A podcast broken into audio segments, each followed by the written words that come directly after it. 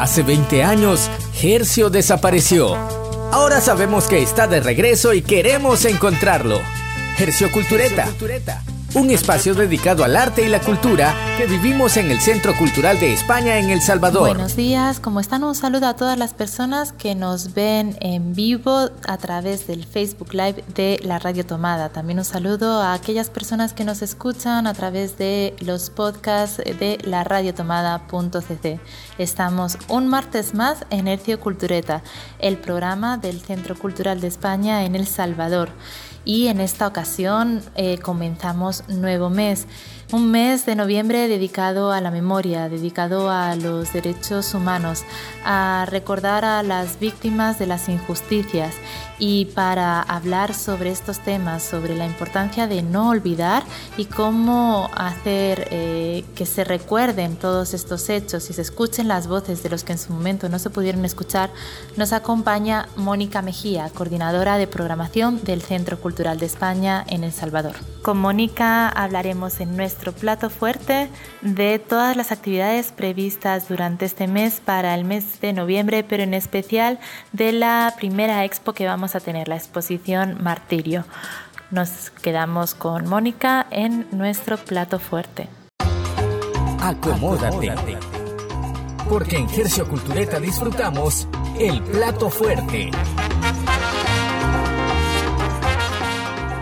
Como les comentábamos, hoy tenemos en el programa a Mónica Mejía, coordinadora del Centro Cultural de España en El Salvador. Eh, como ya les decíamos, noviembre es el mes dedicado a la memoria por el Centro Cultural de España, porque como dijo Serrat, el futuro no se puede construir a base de olvido o sobre los pilares de la desmemoria. Por eso, desde el Centro Cultural de España, a lo largo de todo el año se tiene un programa con actividades que visibilizan y rescatan de la memoria esos hechos históricos eh, que consideramos que no podemos simplemente dejar en el pasado. Para contarnos por qué el Centro Cultural de España, un centro cultural, eh, dedica un programa en específico para hablar de memoria, cómo se vincula el arte y la cultura con esta temática, nos acompaña Mónica Mejía. Mónica, cuéntanos eh, por qué existe este programa y cuáles son esas primeras actividades que se van a realizar en este contexto a lo largo de este mes. Bueno, creo que el arte, digamos, es como nuestra herramienta para hablar de estos temas, porque el Centro Cultural de España eh, la utiliza muchísimo, digamos, para, canalizar todas estas reflexiones y temas de, la vida diaria, digamos, todos los cuestionamientos, todas las celebraciones, eh, todas las cosas que queremos decir generalmente lo hacemos a través del arte y la cultura. Entonces también el tema de memoria se ha canalizado, digamos así, a través, a través del arte. Eh, en este caso, tanto Martirio como la batalla del volcán tienen que ver con la guerra civil que vivió El Salvador, que vivimos en El Salvador durante 12 años. Eh, Martirio se focaliza pues en el, en el trabajo, en la entrega, en todo lo que significaron los mártires de la UCA, todo el trabajo que hicieron y también la manera en que murieron en el marco de la ofensiva final y es, una, es un reconocimiento a su labor humana e intelectual. Y la batalla del volcán también habla eh, acerca de la guerra, pero se focaliza más que todo en la ofensiva final también, ¿verdad? En la ofensiva esta de 1989 y que dio paso, pues definitivamente luego a la, a la negociación de la paz. Entonces, este, utilizamos estos productos de arte, digamos así, para hablar sobre estos temas. Nos dan también como una visión eh, diferente, pero no quiere decir menos seria ni menos profunda, ¿verdad? Sobre estos hechos, eh, que es importante que recordemos, que es importante que recordemos y que le demos la dimensión adecuada en la vida de nuestro país. Como bien mencionabas, Martirio eh, es una exposición que se realizó el, el, año pasado en el Centro Cultural de manera presencial eh, como conmemoración del 30 aniversario de la masacre de la UCA. Eh, de hecho, tuvimos a, Mauricio Cavistán en, una entrevista el, año pasado, y pueden escuchar si quieren el podcast para, para, que también escuchen de primera mano por parte de Mauricio Cavistán, que es uno de, los curadores y los coordinadores de esta muestra. Pero eh, lo que no nos pudo contar Mauricio, porque todavía no había pasado, es cuál fue esta, esta repercusión o esa percepción que, que, hubo después de esa exposición. ¿Cuáles son los resultados o el impacto que habéis podido ver un año después? Bueno, primero creo que hay un interés de, de ver la exposición y de conocer también toda la información que compartimos. Eh, la exposición, bueno, los curadores Mauricio Cavistán y Mauricio Esquivel de TFT hicieron también una selección de documentos de, eh, del Centro de Información de la UCA, del CIDAI y de la misma biblioteca, eh, donde se mostraba mucha información que no solemos tener a mano panfletos de la época en la que se perseguía el trabajo de los jesuitas, en el que se les acusaba, o noticias de, mm, bueno, todo lo que sucedió alrededor de la, de la, del trabajo de los jesuitas, también de la ofensiva y de la misma, de la misma masacre. Eh, y cómo se fue manipulando también esa información que se hizo, sí, no, digamos que todos esos documentos están, todos esos documentos están en la exposición también. Y también hay una parte dirigida a eh, ver a los mártires como personas, ¿verdad? Su vida personal, sus familias, su trabajo comunitario.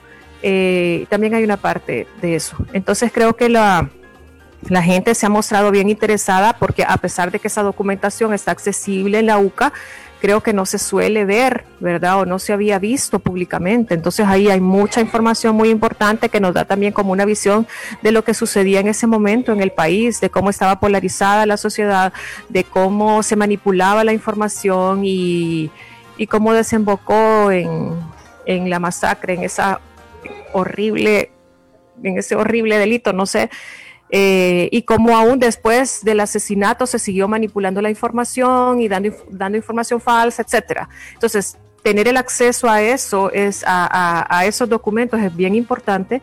Por un lado, esa parte, y también poder ver las fotografías de los mártires con sus familias, con sus amigos, también te da esa otra visión. Entonces creo que por eso la exposición llama mucho la atención.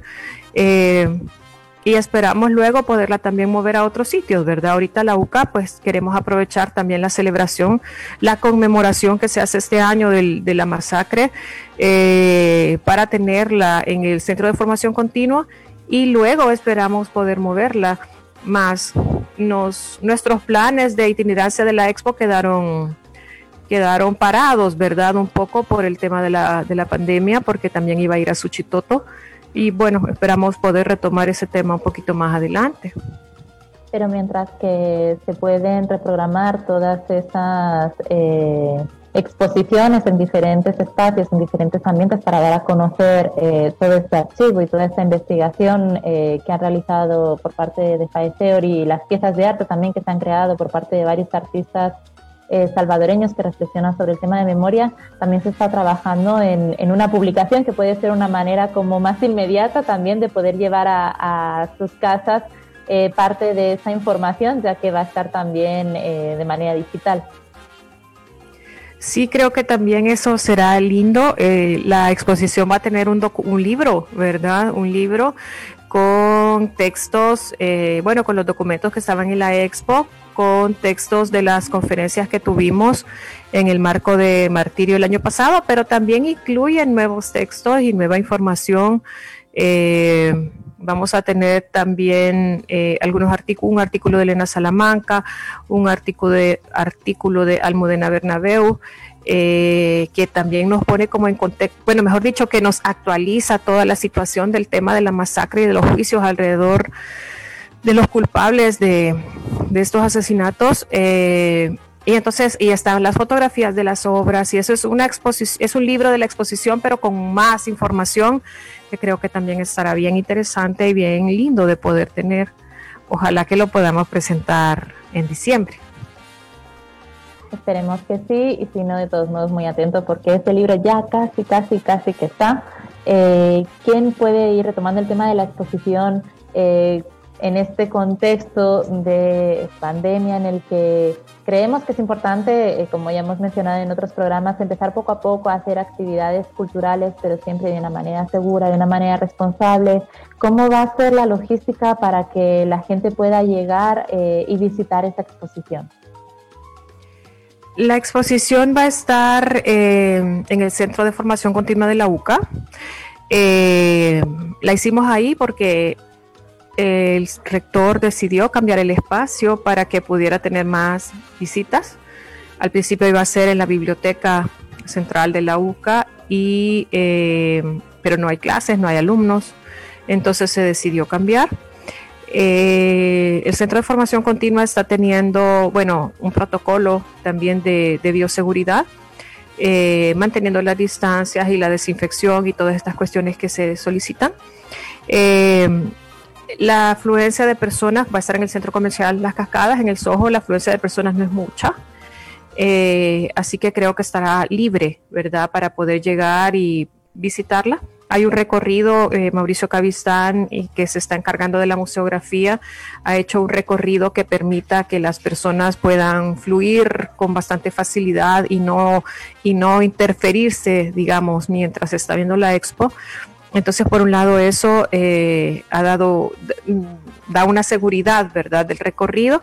En el centro de formación también va a estar en el lobby del centro, que es un espacio, digamos, un poco más libre, que hay más circulación de aire eh, y con más facilidad que la gente mantenga distancia. Entonces, también esa es una de las medidas para que la gente pueda visitar con confianza. Obviamente hay que usar mascarilla, hay que desinfectarse sus pies, las manos, etcétera, eh, pero se hace de esta forma. La inauguración sí va a ser cerrada eh, porque habrá una cantidad limitada de personas que pueden estar, pero la exposición va a estar abierta desde noviembre hasta marzo del 2021 para dar oportunidad a las personas que lleguen y, y vean la exposición. En principio la exposición estará abierta sin ninguna restricción, excepto que seguramente habrá que esperar un, momento, un turno, si es que hay mucha gente, ¿verdad?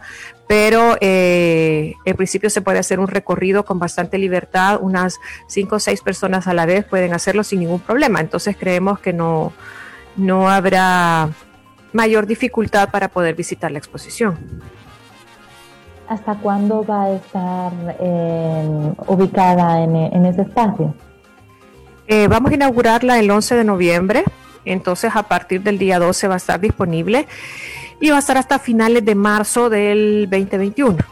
Eh, al momento esos son nuestros planes. En la UCA nos han pedido que, por favor la dejemos el mayor tiempo posible para que se pueda, se pueda visitar, los alumnos la puedan ver eh, y la gente también del centro comercial pueda visitarla, ¿verdad? Así que la vamos a dejar hasta marzo del otro año pues esperamos que puedan llegar a visitar esta exposición eh, y de todos modos esta es la primera de varias actividades que como mencionaba Mónica se van a realizar a lo largo de este mes de noviembre y que esperamos que se extiendan eh, hasta marzo para también tratar de que esté el mayor tiempo posible y que como mencionábamos quizás noviembre es el mes en el que le ponemos un mayor eh, interés, hay una mayor cantidad de actividades relacionadas con memoria, pero esto no puede quedar solo eh, delimitado en un mes, sino que es necesario el estar continuamente trabajando de estas temáticas.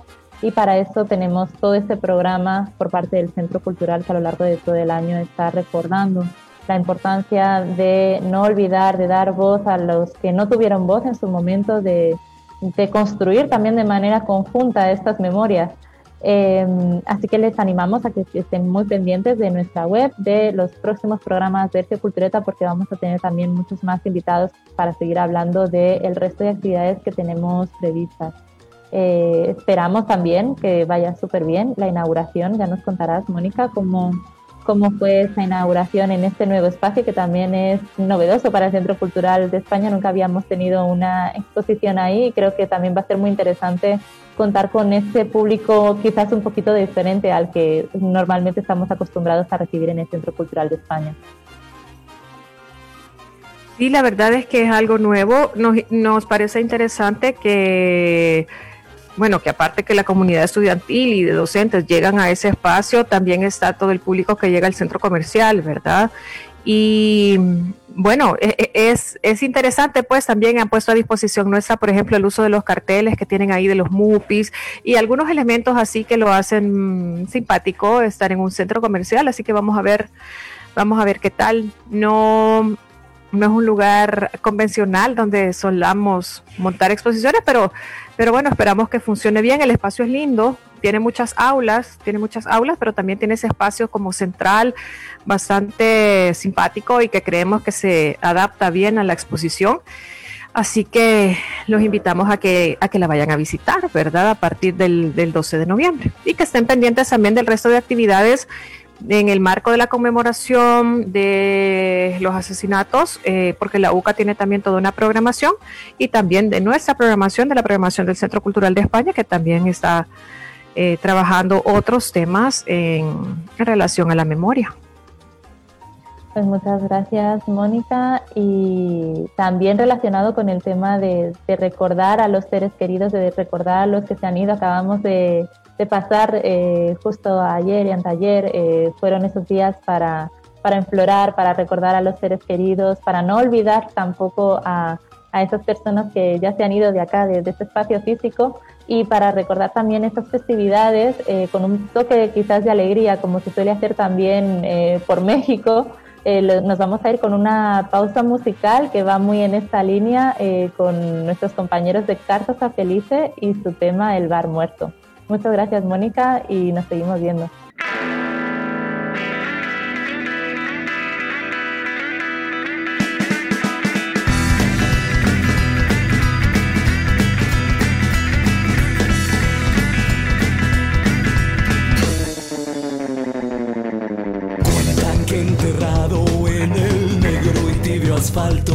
En un barrio desolado, está el bar de los fantasmas Ningún vivo que cruzara el umbral espeluznante pidió para contar chambre.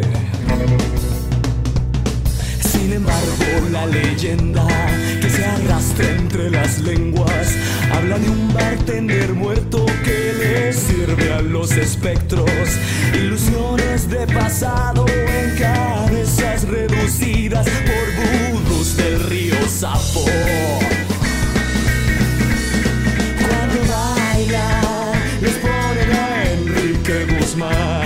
y las penas y las conciencias se van.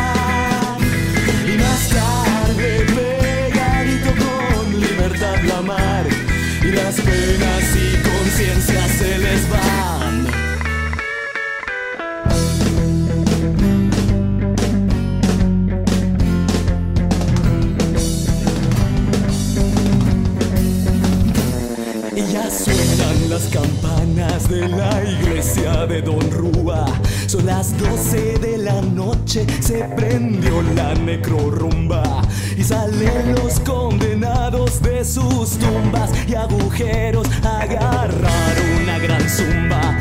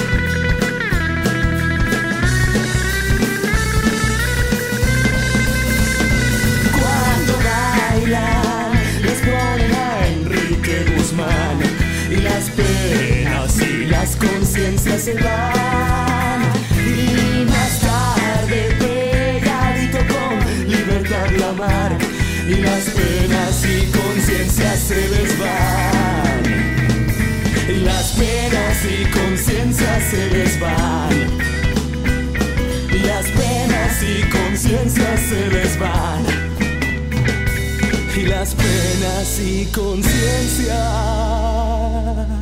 se les van.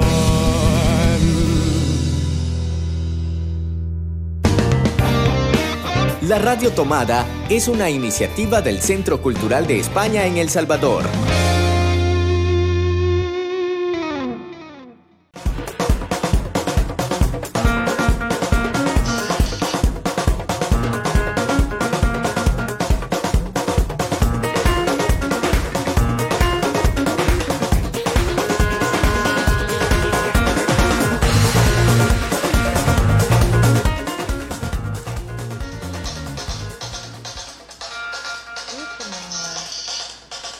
Cada martes eh, seguimos con toda la, toda la agenda de actividades que tenemos prevista para esta semana. Para eso nos acompaña, como siempre, Marvin Siliezar, que no sé si Marvin hoy me va a acompañar con cámara o no, solamente le vamos a poder escuchar. Marvin, ¿qué tal? ¿Estás por ahí? Estoy por aquí, no me ven, pero aquí estoy. Qué gusto poder acompañarles en esta emisión de Ejercio Cultureta. Gracias por estar en nuestra sintonía, por estar pendiente siempre de este programa que con cariño, con mucho cariño, compartimos para ustedes cada semana. Me has dejado sola, Marvin. No quieres dar la cara, me parece fatal. No, nuestros amigos en Facebook sí me están viendo ahora, pero este, vos no, pero, pero sí estamos, estamos conectadas y conectados. Bueno, pues qué, afortunadas aquellas personas que nos están viendo desde su casa a través de, nuestra cuenta de Facebook Live que te pueden ver. Yo aquí me, me, quedo tan solo con, con, esa voz que me acompaña para hablar de esas actividades que tenemos previstas para esta semana y si te parece, eh, comenzamos con las actividades que tenemos previstas para hoy mismo, hoy día martes, que tenemos una actividad más eh, como parte del ciclo de cine vinculado con medio ambiente Another Way, el Festival de Cine y Desarrollo Sostenible. En esta ocasión les venimos a recomendar la película El precio del progreso, una película española del director Víctor Luengo. Eh, la van a poder eh, ver a través de un link eh, que les enviaremos a aquellas personas que lo soliciten a través del enlace que podrán encontrar en nuestra página web www.ccb.org.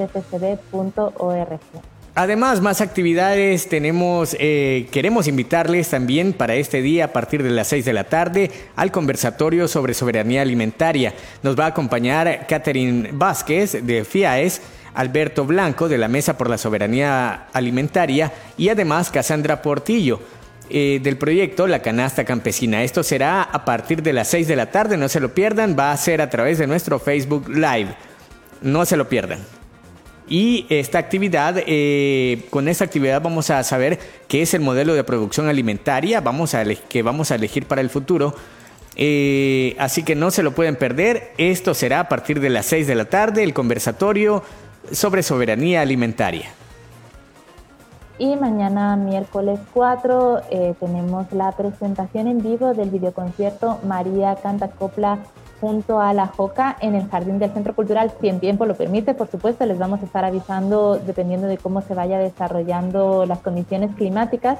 Eh, pero por si acaso les animamos a que reserven un espacio a través también del formulario que encontrarán en nuestra web para poder tener ese espacio en nuestro jardín a las 7 de la tarde. El aforo es limitado a 30 personas, así que recuerden, por caso, reserven esa, esa plaza y esperamos que la tormenta de pase pronto y sin dejar ningún daño y que podamos tener la actividad.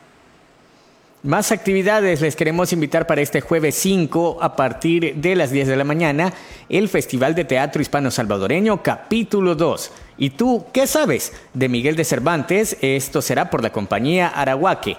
Será a partir de las 10 de la mañana y eh, vamos a tener que hacerlo a través de la plataforma Zoom. Tienen que registrarse para poder disfrutar de esta puesta en escena que es teatro interactivo para público familiar. Esta propuesta teatral con forma de programa de TV basado en la popularidad de los programas de concursos más conocidos de la TV, como pasapalabra, cifras y lecturas, saber y ganar, la ruleta de la fortuna, el tiempo es oro y otros, eh, asciende el escenario un plató para que en vivo y en directo, sin trampa ni cartón, como, como dicen también, los espectadores jueguen con nosotros y nosotras desde el humor y el amor al conocimiento. Este es un espectáculo de teatro ejecutado en directo con participación a tiempo real de los espectadores de forma virtual. Araguaque es una compañía que implementa tecnología en la escena es nuestra especialidad, según dicen ellos, el humor y la tecnología. En esta ocasión basta con establecer una conexión por streaming desde nuestro plato en España con el Centro Cultural, eh, donde eh, se van a presentar en esta oportunidad desde el Centro Cultural de España en El Salvador. No se lo pueden perder porque está, eh, está de bomba, como dicen por ahí. Mañana a partir de las 10 de la mañana a través del Zoom del Centro Cultural de España en El Salvador. Vayan a nuestra página www.ccesv para poder registrarse y tener el acceso para poder disfrutar de esta puesta en escena, parte de nuestro Festival Hispano de Teatro Hispano Salvadoreño, capítulo 2. Y como cada sábado llega una sesión más de eh, los webinars de travesías esa formación eh, relacionada con mediación cultural, con participación ciudadana, en la que pueden inscribirse a través de nuestra página web.